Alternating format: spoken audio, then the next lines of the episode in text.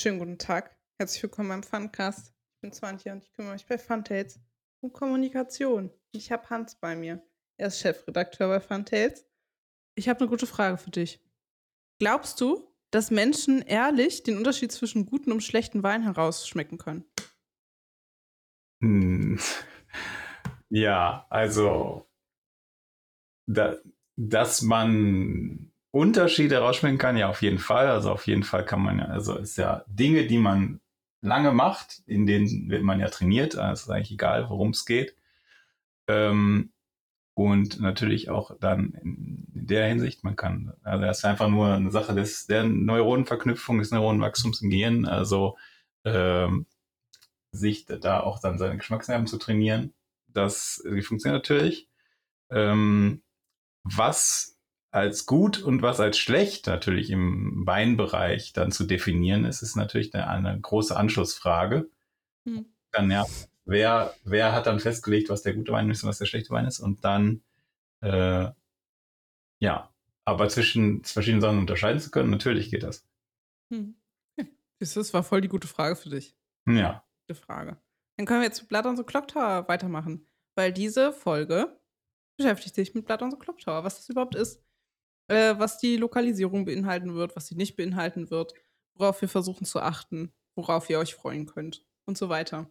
Für die Menschen, die noch nie von Blood on the Clock Tower gehört haben oder es einfach nur mal irgendwo stehen sehen haben, auf einer Convention oder bei Freundinnen oder wo auch immer, oder vielleicht mal bei einem Spiel vorbeigelaufen sind und sich gefragt haben, warum sind die Leute so verkleidet und warum beschuldigen sie sich so sehr? Was ist Blood on the Clock Tower überhaupt?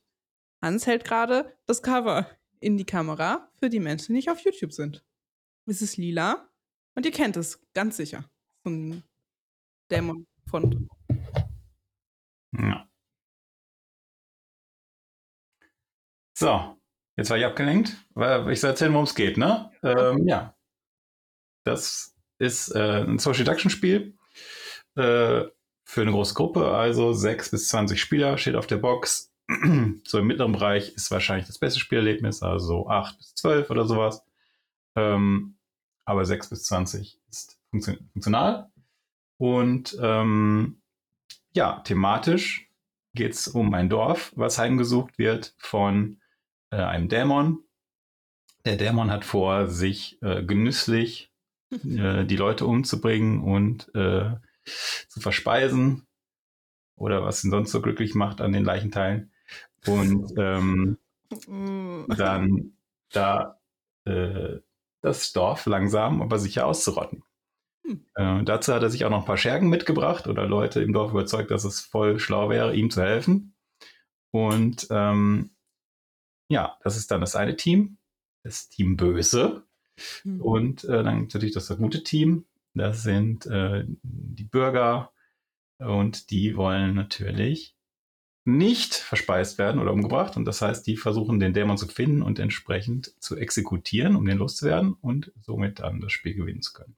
Mhm. Ähm, ja. Klingt doch nach einem einfachen Plan. Warum machen die das denn nicht einfach? Ja, äh, mal so, mal so, ja. Vielleicht machen sie das auch manchmal ganz leicht, aber ähm, häufiger ist, äh, ist es dann ein bisschen schwierig, weil prinzipiell entsteht da ein kompliziertes Logikpuzzle. Ähm, die Bürger oder die verschiedensten Rollen können äh, unterschiedlichste Art und Weisen Informationen generieren, manche nur einmal ganz am Anfang im Spiel, manche mehrfach. Ähm, ja, manche können auf andere Charaktere Einfluss nehmen und verändern und Dinge machen mit ihnen und so weiter. Und dann, äh, äh, weil halt sozusagen viele Leute parallel handeln ähm, und sich gegenseitig manipulieren, äh, entsteht sozusagen eine, zumindest eine Menge von Informationen, die aber vielleicht auch widersprüchlich sind, weil natürlich die Bösen ein Interesse daran haben, falsche Informationen zu verbreiten äh, sodass das Puzzle nicht aufgeht, sodass sozusagen man, ja, man nicht einfach sagen kann, ach so, ist ja klar, ja, hier, er ist das und das, sie ist das und das und so weiter und jetzt wissen wir alle, sondern natürlich äh, blöffen die Leute, die eine böse Rolle haben, erzählen natürlich, dass sie eine andere Rolle hätten, eine gute Rolle. Und ähm, verstecken sich dann sozusagen unter den Dorfbewohnern und den Bürgern und wollen da ähm, äh, ja, die Täuschung möglichst lange aufgeteilt und die Verwirrung, sodass auf jeden Fall nicht der Dämon äh, zur Hinrichtung ausgewählt wird und äh, ausgebotet wird. Und ähm, ja, das hoffen sie dann zu erreichen. Ja, man hat also ähm, seltenst, in den allerseltensten Fällen alle verfügbaren Informationen über das Logikpuzzle. Das heißt, man befindet sich immer so ein bisschen auf einem Flickenteppich, von dem man auch nicht genau weiß, was ist gelogen und was nicht. Es gibt natürlich Wahrscheinlichkeiten, was eher gelogen ist und was eher wahr ist. Aber mm, man muss erstmal äh, wissen, wem man vertraut und mit wem man sich überhaupt austauschen will. Und man kann natürlich auch, äh, also es ist nicht wie in manch anderen Spielen, wo alle in einer Gruppe reden und alle tauschen immer alles aus. Man kann sich auch mit jemandem, dem man vertraut, privat zurückziehen und dann Infos austauschen. Das können natürlich aber auch die Bösen machen und dann gezielt Falschinformationen in Köpfe säen. Was sehr bösartig ist, ja. wenn man es richtig macht. Ähm, und es gibt bei äh, Blood on the Clock Tower Spielleiter oder Spielleiterin, die auch eine wichtige Rolle einnehmen. Und das äh, ist für mich auch mal so ein, ähm, eine Besonderheit an Blood on the Clock Tower. Möchtest du darüber noch ein bisschen erzählen, was die so machen? Äh, ja, ja, auf jeden Fall. Also ähm, kann man auch mit mehreren Leuten machen, ist auf jeden Fall eine anspruchsvolle Aufgabe, aber mindestens einen braucht man natürlich einen Spielleiter, der äh, ja, der sowohl aussucht, was, was spielen wir überhaupt für ein Szenario, dann äh, innerhalb des Szenarios, ähm, welche der möglicherweise vorkommenden Rollen, was alle Spieler halt wissen, kommt ein Übersichtsblatt äh, von ähm, Charakteren, die da im Spiel sein könnten. Ähm, aber die eigentliche Verteilung, was wirklich dann im Spiel ist, das äh, kommt dann äh, der Spielleiter. Ähm, und ähm, dann wird es aber zufällig verteilt, wer ist jetzt was. Und zufällig und geheim. Ähm, genau, aber da ist auf jeden Fall viel zu tun für den Spielleiter. Äh, es gibt halt diverse Stellen, wo ähm, Entscheidungen getroffen werden können, also wo mehrere Möglichkeiten bestehen, was jetzt die Spieler für Informationen bekommen äh, im Detail und so weiter. Ähm, das ist nicht, das ist nicht völlig beliebig. Also der Spielleiter muss sich an viele Spielregeln halten, aber es gibt einfach, ein, an, es gibt einfach Stellen, wo mehrere Möglichkeiten bestehen. Dann kann der Spieler entscheiden, welche er dann verwenden möchte oder sie und dann entsprechend ähm, ja gestalterisch in das Spiel eingreifen. Ne? Wenn, wenn der Spieler den Eindruck hat, äh, pfui, das ist aber gleich hier schon aufgelöst, das Logikpuzzle, ähm, da helfe ich mal lieber den Bösen ein bisschen, mhm. dass die Guten jetzt nicht noch diese extra Informationen, diese hilfreiche bekommen, sondern da vielleicht mal in die, in die falsche Richtung geführt werden an einer Stelle ähm, und andersrum. Ja? Also so, das ist so ein bisschen äh, äh, ein ausgleichender Pol, der aber nicht jetzt sozusagen das Spiel beliebig machen kann, weil eben immer alles passieren könnte, ähm, sondern der einfach ein bisschen an der Balance ziehen, zerren kann, sodass ähm, insgesamt das Spiel mehr Spaß machen wird, weil es eben nicht plötzlich nach einer Runde zu Ende ist, mhm. äh, sondern äh, ja, dann sich auf jeden Fall ein bisschen länger hinzieht und mehr Dinge passieren, die interessant sind, mehr Gespräche, Gespräche geführt werden können und so weiter. Ich glaube, es ist auch einfach mega cool zu wissen, wer wer ist und dann zu gucken, wie sich die Leute abstrampeln. Ich glaube, das ist eine dämonische Freude, die unabhängig des Dämons existiert in diesem Spiel. Ähm, und Blood on the Clock Tower, vielleicht ist, äh, bist du, der jetzt hier zuhört, auch schon Teil der Blood on the Clock Tower Fanbase. Gibt ja super viel im Internet von Leuten, die das Spiel super abfeiern, sich krass verkleiden und super viel Spaß haben und da irgendwie ihre Zeit rein versenken. Ich glaube, es ist äh, nochmal wichtig zu erwähnen, wie krass groß das Spiel ist. Also man kann sich das, glaube ich, zur Aufgabe machen, ähm, die beste Spielleiterin zu werden, die Ravenswood Bluff je gesehen hat. Oder der beste Spieler, whoever you want to be.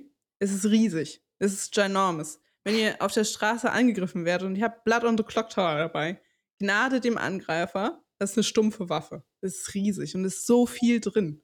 Ich kann so einmal kurz einen groben Überblick geben, was da überhaupt alles drin ist. Ja.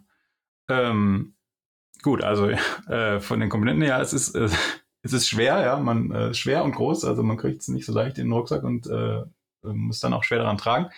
Ähm, aber rein inhaltlich hat es natürlich auch jede Menge äh, Regelbücher und so weiter, die äh, dazu dienen, dass man da ganz, ganz sanft, aber auch eingeführt wird, dass, also in das Spielleitertum und äh, in, in, die, äh, in die Gestaltung des Ganzen.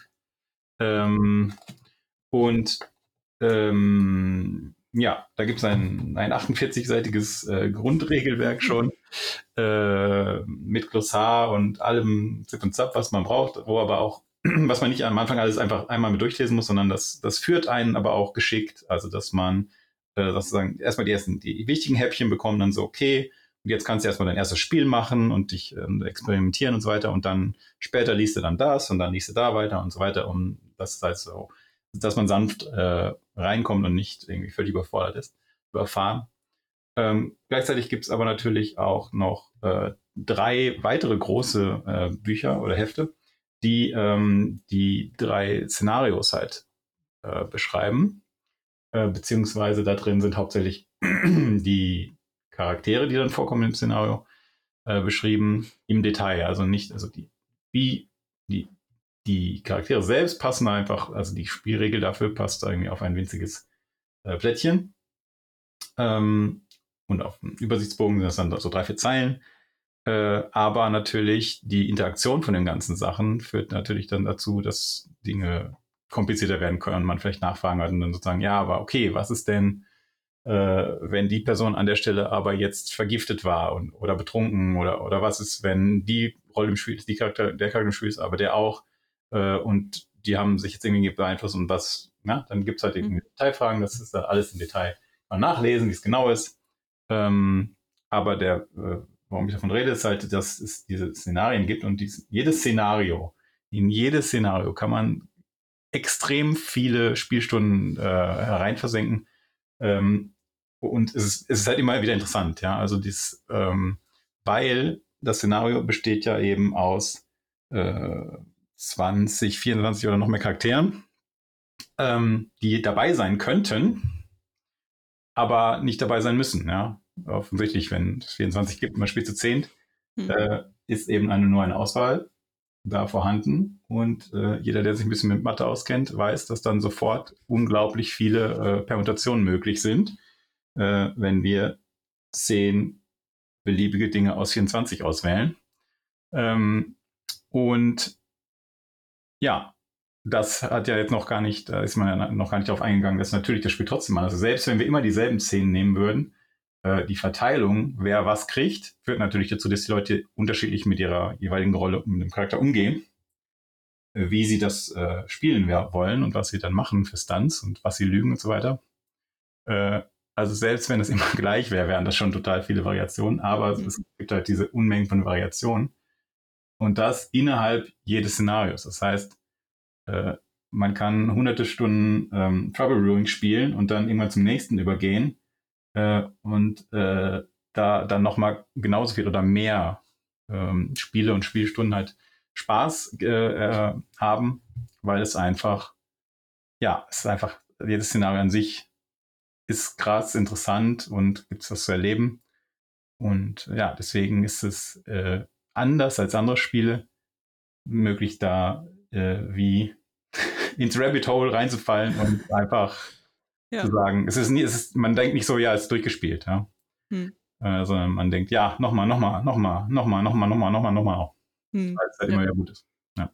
Man kriegt auch immer, äh, also von Runde zu Runde, also meine Einstiegserfahrung war auch super. Also ich hatte kaum Ahnung, ich habe einfach losgespielt und ich wusste natürlich ungefähr, was ich hier tue und wie ungefähr die Regeln sind und so.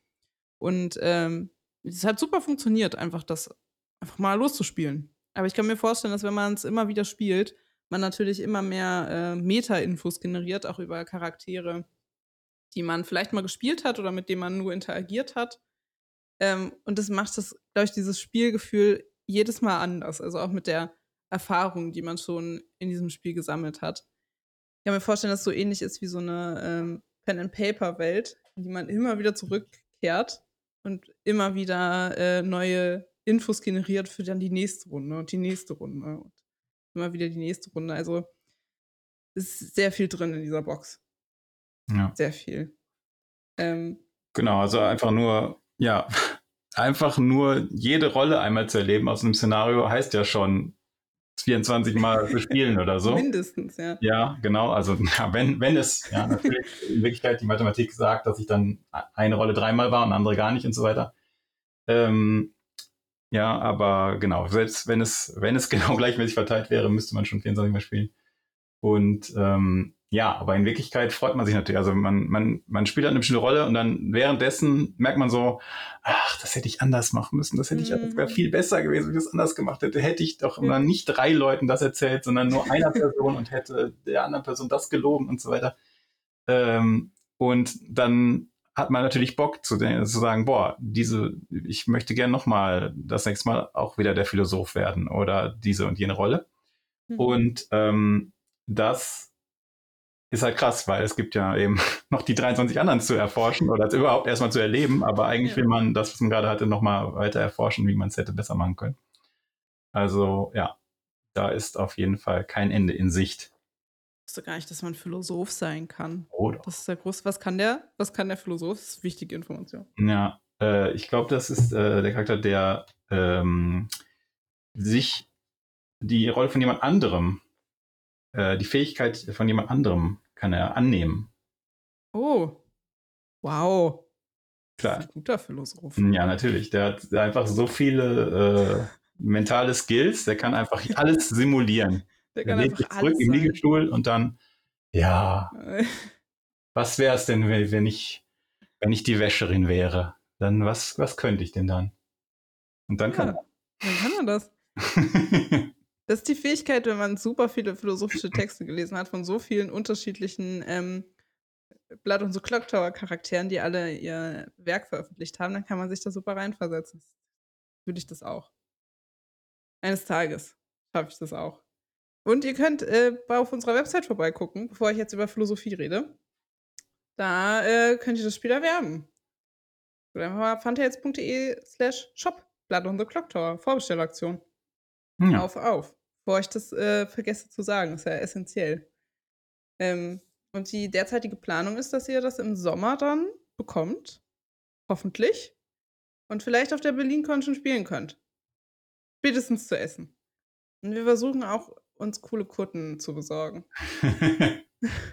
genau. Also mit uns werdet ihr das auf jeden Fall schon spielen können. Äh, die Frage ist, ob die deutsche Version, also wir werden alles dafür tun, dass die äh, schnellstmöglich hier ist. Ähm, aber natürlich sind wir nicht allein auf der Welt. Äh, mhm. Die Production-Firma muss es auch leisten. Äh, die Lieferung per Schiff muss auch funktionieren und so weiter. Da bin ich leider nicht selber und fahre das Schiff, deswegen weiß man nicht, ähm, wie schnell das alles vonstatten geht.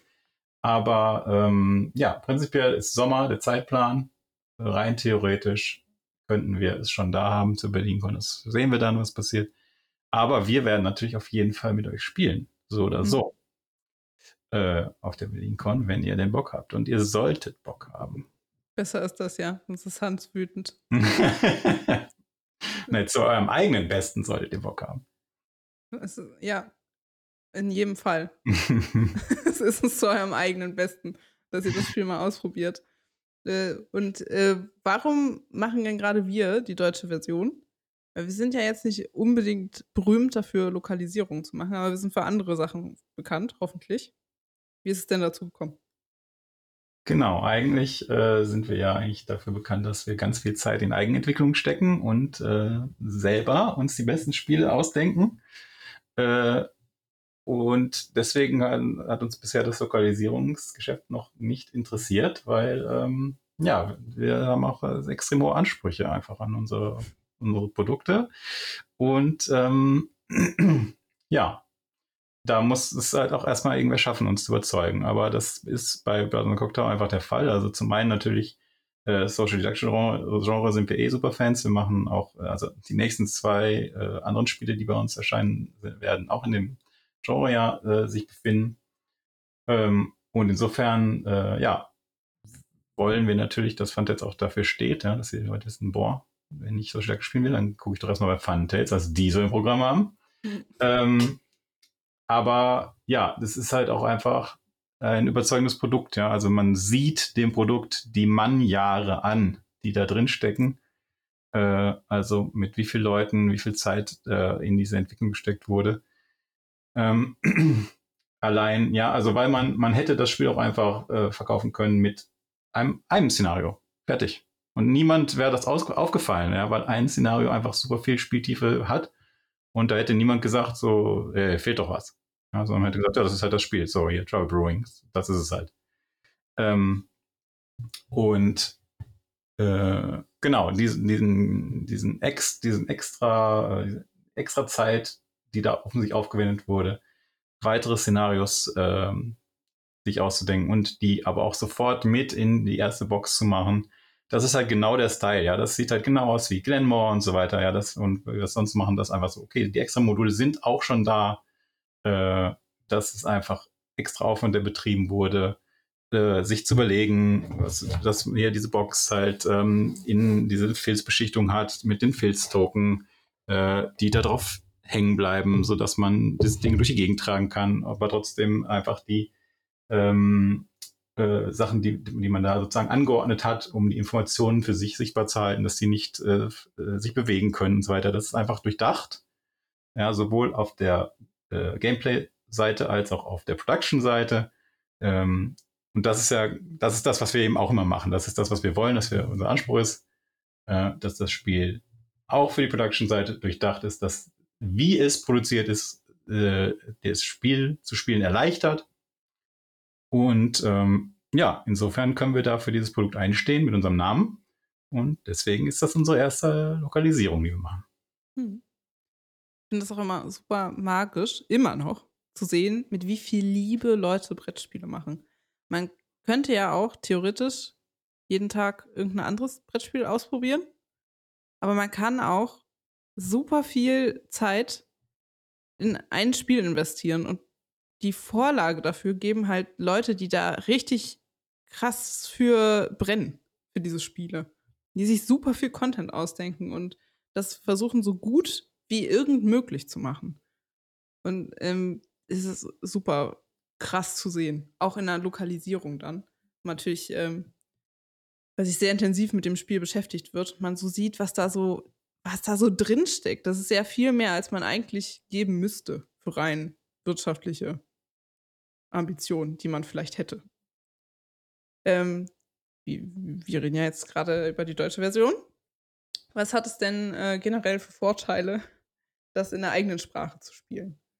Für die, die vielleicht schon die englische Version haben oder die englische Version kennen oder für die Menschen, die sich so denken, ah, jetzt habe ich das erste Mal von Blood on the Clock Tower gehört soll es ja auch geben. Hat ja. das dann. Genau, ja. Also es gibt wahrscheinlich auch viele Leute, die schon davon gehört haben, aber äh, die Finger davon gelassen haben, weil es, sie gedacht haben, boah, nee, es ist komplizierter, will ich aber wenigstens irgendwie deutsches Material.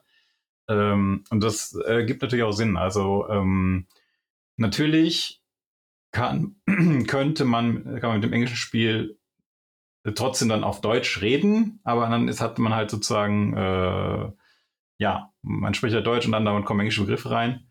Ähm, und ja, also die, weil das Spiel sehr kompliziert ist äh, und man da auch sozusagen dann öfter mal die Feinheiten nachlesen will und sagen, ja, aber wie ist das denn jetzt genau mit diesem Charakter? Ich habe so ungefähr verstanden, aber was ist denn jetzt, wenn das und das gleichzeitig passiert?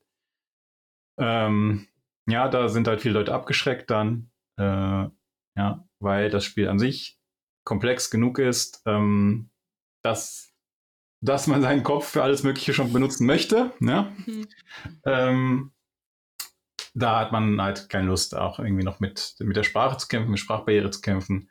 Äh, ja, sozusagen ins, ins ähm, äh, ja, legislativ, also die, die, Feinheiten der Spielregeln da einzutauchen, ja. äh, in, der, in der nicht äh, der nicht äh, ursprünglichen Sprache, die man spricht. Genau, deswegen äh, ist halt super, das ganze Ding auf Deutsch zu haben. Ähm, zu, für den Spielleiter, damit er die vielen Seitenanleitungen, die er lesen soll, äh, entspannt lesen kann.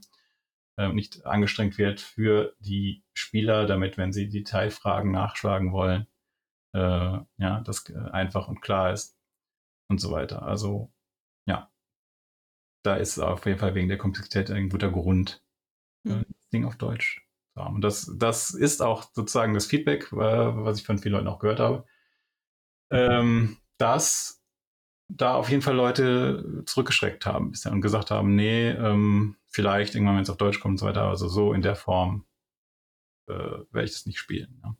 Hm. Ich bin auch so ein, äh, so ein Lokalisierungsspieler. Das einzige Spiel, was ich auf Englisch besitze, ist Obsession, weil ich einfach nicht warten konnte. Weil ich bin sonst auch immer, ich hoffe alles auf Deutsch. Ich bin Englisch faul. Ja. Falls du zuhörst und du bist auch Englisch faul, du bist nicht alleine. Fühl dich, fühl dich nicht schlecht. Ja. Ja, die meisten Leute können ja einfach nicht mehrere Sprachen auf einem hohen Niveau, sondern nur so ein bisschen, ein bisschen Schulbildung und so weiter. Und so ein mhm. bisschen Reise, Englisch vielleicht noch, aber ja. Ja, es ist komfortabler, sehr viel komfortabler. Äh, ähm, Komfortgrad äh, steigt wirklich rapide an bei dem ganzen Content, den man da hat, weil man eh auf Deutsch spielt. Deswegen, das ist einer der Gründe, warum wir das tun. Ähm, dann äh, das, was du schon erzählen kannst, jetzt ist ja, wie gesagt, noch eine Vorbestellphase. Also das Spiel ist gerade noch in der Entstehung. Es schlüpft noch, so wie ich das immer so schön sage. Äh, was ist denn bisher so der grobe Plan? Ähm, einmal natürlich von den äh, Veröffentlichungsdaten her, aber auch von der, also wie das Spiel gestaltet werden soll. Was sind so die Besonderheiten, was sind so die Kniffe? Und was kannst du schon sagen, was wir auf keinen Fall tun werden, also was es nicht gibt? Hm. Also muss auf jeden Fall dir jetzt ein anderes Vokabular wieder aneignen, ja, weil ähm, dass das Spiel schlüpft, ist natürlich super passend für Comet gewesen, aber äh, jetzt ist, wird das Spiel ja eher das aus der kann. Hölle geboren. Genau, das wird genau im, im, im Hexenkessel der, der Grubenhexe wird es angerührt. Ähm, und äh, ja, äh, da musst du mal schauen, was dann demnächst das, das richtige, das richtige Vokabular ist. Ja, ich schaff das. Gut. Ähm, ja, äh, ja, Timing haben wir schon gesagt, ne, zum Sommer. Ähm, die Besonderheiten, ja, also wir werden äh, natürlich versuchen, äh, das maximal nah am Original für euch rüberzubringen. Und ähm, ja, das heißt, dass da, da fehlt nichts in der Box oder so weiter. äh, das ist sozusagen der Umfang der, der Umfang der englischen Version. Ähm, die Nachfrage nach Kickstarter-Material läuft noch, aber das, äh, naja, das, die Sachen heißen nicht zum Spaß Kickstarter Exclusives. Insofern ähm, äh, ist das da wahrscheinlich nicht möglich, dass wir das äh, da mitliefern erstmal. aber äh, naja, wir bleiben auf jeden Fall in Verhandlungen, auch vielleicht für spätere Produkte und so weiter. Deswegen, ähm, ja, aber da besteht auch eigentlich gar kein Bedarf, weil der, der Umfang des Materials ist einfach so schon absurd. Mhm. Äh, da könnt ihr erstmal ein, zwei Jahre durchspielen. Hm. Und ähm, wie sieht das mit der äh, Webanwendung aus? Oder mit der App, je nachdem, wie man es nennt. Es gibt eine, ähm, eine Webanwendung für Online-Spiele. Wurde ich manchmal nachgefragt. Ja, genau. Also das sind alles Sachen äh, der Zukunft sozusagen. Also ähm, ich habe schon gehört, dass das sogar von einem Deutschen äh, programmiert wird, äh, diese, diese, App. Ähm, ja, da kann man auf jeden Fall irgendwie in Kontakt bleiben und mal sprechen, was da so möglich ist. Aber jetzt ist unser Fokus natürlich erstmal darauf, ganz schnell äh, die Translation Files fertig zu machen, damit das, damit wir die Deadline halten können und das mhm. alles äh, in Time passt. Also äh, ich bin ein starker Verfechter von äh, die richtigen Prioritäten zu setzen und ähm, ja, jetzt ist erstmal deutsche Version für den Druck, druckreif machen und dann alles andere kommt danach. Bist Aber Bescheid. wir, wir äh, ja, könnt uns gerne äh, eure Sorgen und Nöte könnt ihr uns gerne und was ihr, was ihr gerne hättet, könnt ihr uns gerne schreiben und wir werden uns so gut es geht kümmern und so sinnvoll es geht. Ja. Also nochmal zusammen, weil ich, also der Henrik, unser Service Henrik, bekommt ja immer die Anfragen und ich ja die auf Social Media. Ähm, ihr könnt beruhigt sein, ihr bekommt das ganze Spiel, wir werden nichts daraus klauen. Es wird deutsch sein und wir versuchen dieses Spiel so gut wie möglich zu machen. Und unser Ziel ist es, eine maximal äh, großartige deutsche Version in physischer Form zu brauen in einem Hexenkessel. Und alles weitere sagen wir jetzt nicht, nein, auf keinen Fall. Aber wir haben jetzt auch keine verrückten Pläne dafür oder haben das schon krass oben auf der Agenda oder so. Und sobald wir krasse Pläne haben, die wir dann angehen, sagen wir Bescheid. Es gibt Newsletter, könnt ihr euch anmelden, funtails.de slash Newsletter. Da werdet ihr so schnell wie möglich informiert, falls wir Pläne haben, die wir jetzt noch nicht haben. Zukunftspläne. Genau, dieser Podcast ist ja auch für irgendwas gut, ne? Dass ihr wirklich von uns hört. Äh, da muss ja, muss ja nicht alle Informationen immer an einer Stelle geballt auftreten, sondern reintröpfeln dann, wenn sie eben aktuell sind. Ja. Ähm, du hast ja schon häufig, ja, ich weiß, dass du schon Blood on the Clock Tower gespielt hast, wir haben ja schon mal zusammen gespielt, aber du hast es ja auch schon mal in Real Life gespielt. Du hast ja auch die englische Version da auf deinem Schreibtisch liegen. Ähm, magst du uns so ein bisschen erzählen, wie so deine Spielerfahrungen waren. Ja, ist ja auch interessant. Was ja. fühlt ein Hans, wenn er spielt? Ja. Äh, ja, also die Spielerfahrungen sind auf jeden Fall immer, äh, also sind ultra emotional. Ähm, also man, das kennt ihr natürlich auch schon von Vize Kraken. Äh, also, ja, dass da bei Vize Kraken ist einem einfach keine Sekunde langweilig. Ja? Also das ist einfach, man wird reingesaugt und dann es passieren Sachen und man ist die ganze Zeit, man ist mental dabei, man ist, äh, ja, es ist ein Auf und Ab, ein Vertrauensverlust hier und da und dann doch wieder ein Vertrauensgewinn. also man ist ein, eingesaugt und das ist hier halt alles auch, sonst hätten wir, würden wir es auch nicht ähm, lokalisieren, wenn das so nicht gefallen würde. Genau, es ist ein sehr emotional mitreißendes Spiel, das heißt, man ist von Anfang bis Ende dabei äh, man steigt nicht aus, man ist nicht abgelenkt, man will nicht irgendwie am Handy was nachgucken und das gilt für alle Spieler. Also ähm, alle, man, man ist einfach eingesaugt in das Spiel, äh, super intensiv. Und am Ende, wenn dann sozusagen die Auflösung erfolgt und irgendein Team gewonnen hat, äh, dann gibt es Emotionsausbrüche, die, die Leute jubeln, es wird High Five und so weiter abgeklatscht. Ähm, die Leute fallen sich in die Arme. Also ja, wirklich, es ist, äh, wow, es ist krass. Okay. Ja, es ist krass auf jeden Fall. Und ähm, ja, das ist, das kann ich auch aus eigener Erfahrung so ähm, bestätigen. Also es sind auch die ganzen verschiedenen Sachen, die man sein kann, sind auch mega interessant. Ähm, also äh, ja, Dämon zu sein, es macht mega Spaß. Also den, ja, ähm, da gibt's dann da die Schwierigkeiten. Man will gerne mit seinen Schergen sprechen, aber nicht zu auffällig und nicht zu viel. Man, aber eigentlich hat man jede neue, neue Information, entweder weil der Scherge eine Information generierende Rolle hat oder weil man selber im Gespräch was gelernt hat und man will jetzt, dass der Scherge auf jemand Bestimmten zeigt oder die Schergen und ähm, ja, oder der Scherge sagt einem, hey, du musst jetzt den töten, der ist die und die krasse Rolle, die, wenn der diese Nachtinformation äh, generiert, dann haben wir gleich verloren äh, weil das, weil die anderen Leute dann verstehen, wen sie voten müssen und so. Ähm, genau, also es ist mega krass, ja, weil dann, also verschiedene Leute wollen mit einem sprechen, in Einzelgespräche, aber die Zeit äh, pro Tag ist halt auch immer sehr beschränkt durch den Spielleiter. Ja, das heißt, man muss gucken, mit wem kann ich jetzt wirklich noch sprechen, schnell die Informationen rüberkriegen, die ich rüberkriegen will. Ähm, ja, das nimmt einen mega mit. Äh, aber es ist halt auch dann mega äh, erfüllend, wenn, wenn es eben gelingt, die anderen Leute zu täuschen. Mhm. Äh, oder andersrum, wenn es gelingt, ähm, das, das Logikpuzzle aufzulösen.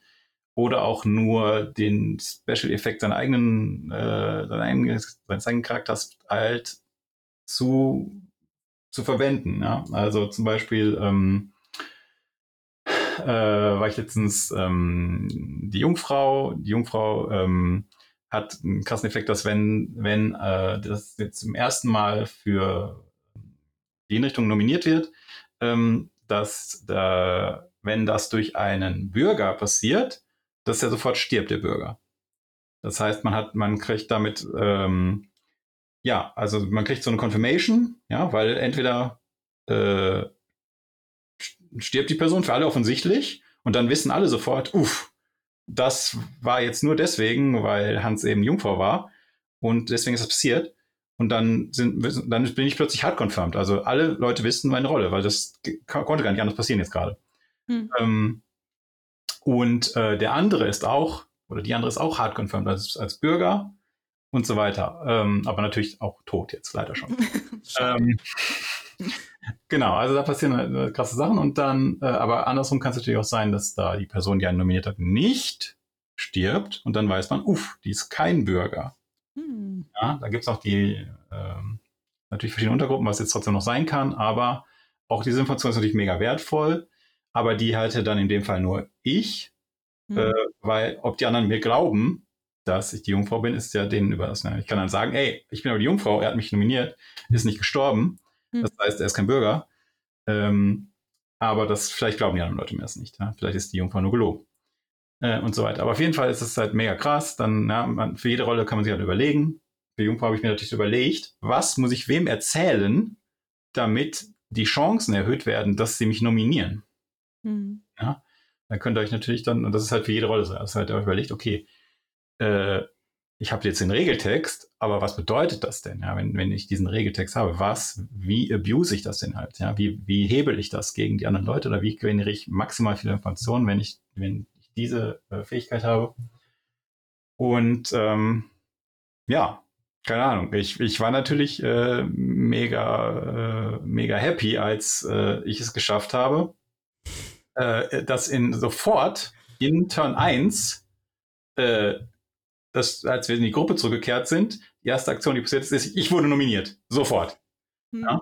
Und das war natürlich genau das, was ich wollte. Das fand ich halt mega geil, dass es geklappt hat. Ja, und so sind halt die Sachen, also sie sind halt emotional sehr belohnend, ja? wenn halt die Dinge funktionieren, die man halt vorgehabt hat. Und äh, aber auf allen Seiten, ja, also sowohl äh, als Dämon, als Scherge, äh, als Bürger, als Außenseiter, all diese Dinge ähm, ja, da sind jeweils andere Sachen, die man versucht und die man mhm. umsetzen möchte. Und wenn die halt klappen, ist es halt mega emotional belohnt. Mhm.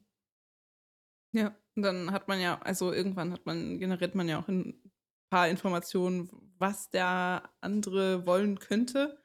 Dann muss man die Informationen, die man da weitergibt, natürlich noch weiter personalisieren an die Menschen, an die man sie weitergibt, je nachdem, was man möchte, dass die Leute tun. Das klingt jetzt super manipulativ.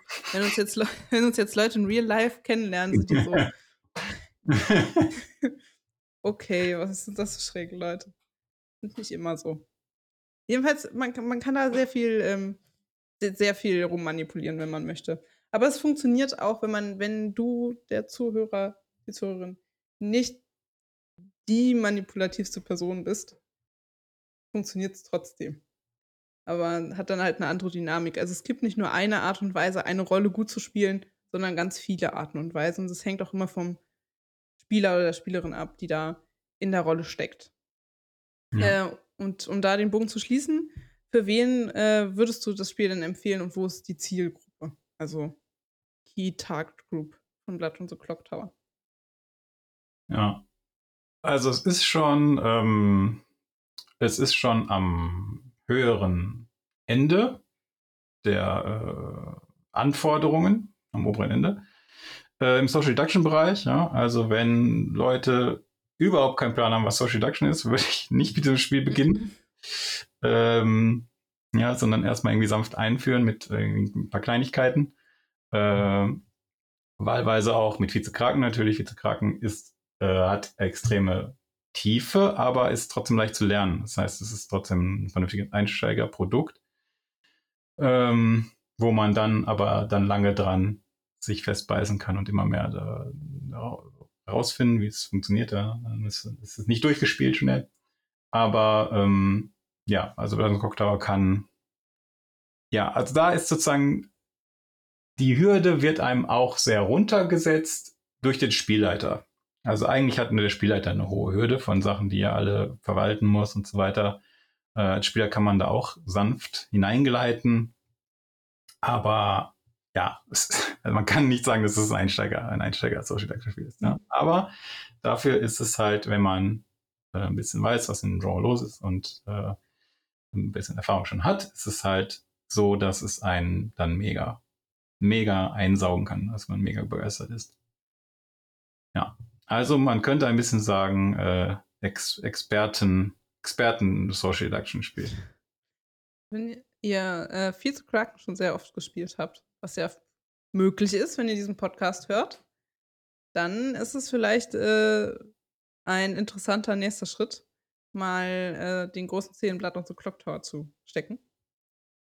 äh, was einen da so erwartet. Weil es ist, ähm, glaube ich, eine ähnliche Zielgruppe, aber ganz andere Art und Weise es zu bedienen. Also wie du schon gesagt hast, viel zu Kraken kommt man schnell rein und man versteht schnell irgendwie so die ähm, das, was so kitzelt an diesem Genre. Und Blatt und so Clock Tower macht es dann noch mal, also backt den Kuchen noch mal ganz anders, wie man so sagt hier in dieser Wohnung. Aber Ja. wir, sind, wir sind schon wieder, ähm, wir haben schon sehr lange erzählt. Möchtest du noch was loswerden? Weil sonst ist, äh, mache ich wieder ein Schleifchen. Ähm, nö. Gut. Dann guckt doch mal bei uns im Shop vorbei. fantails.de slash shop. Da könnt ihr noch von der Vorbestellaktion profitieren. Werdet dann hoffentlich im Sommer beliefert. So ist auf jeden Fall der Plan. Da findet auch die Newsletter-Anmeldung. Da werdet ihr dann so schnell wie möglich informiert. fantails.de slash newsletter. Und sonst guckt mal auf Social Media vorbei. Wir sind auf Facebook und auf Instagram. Ähm, dann mir fällt kein äh, ein dämonischer Abschluss, liebe Bürger. Tschüss.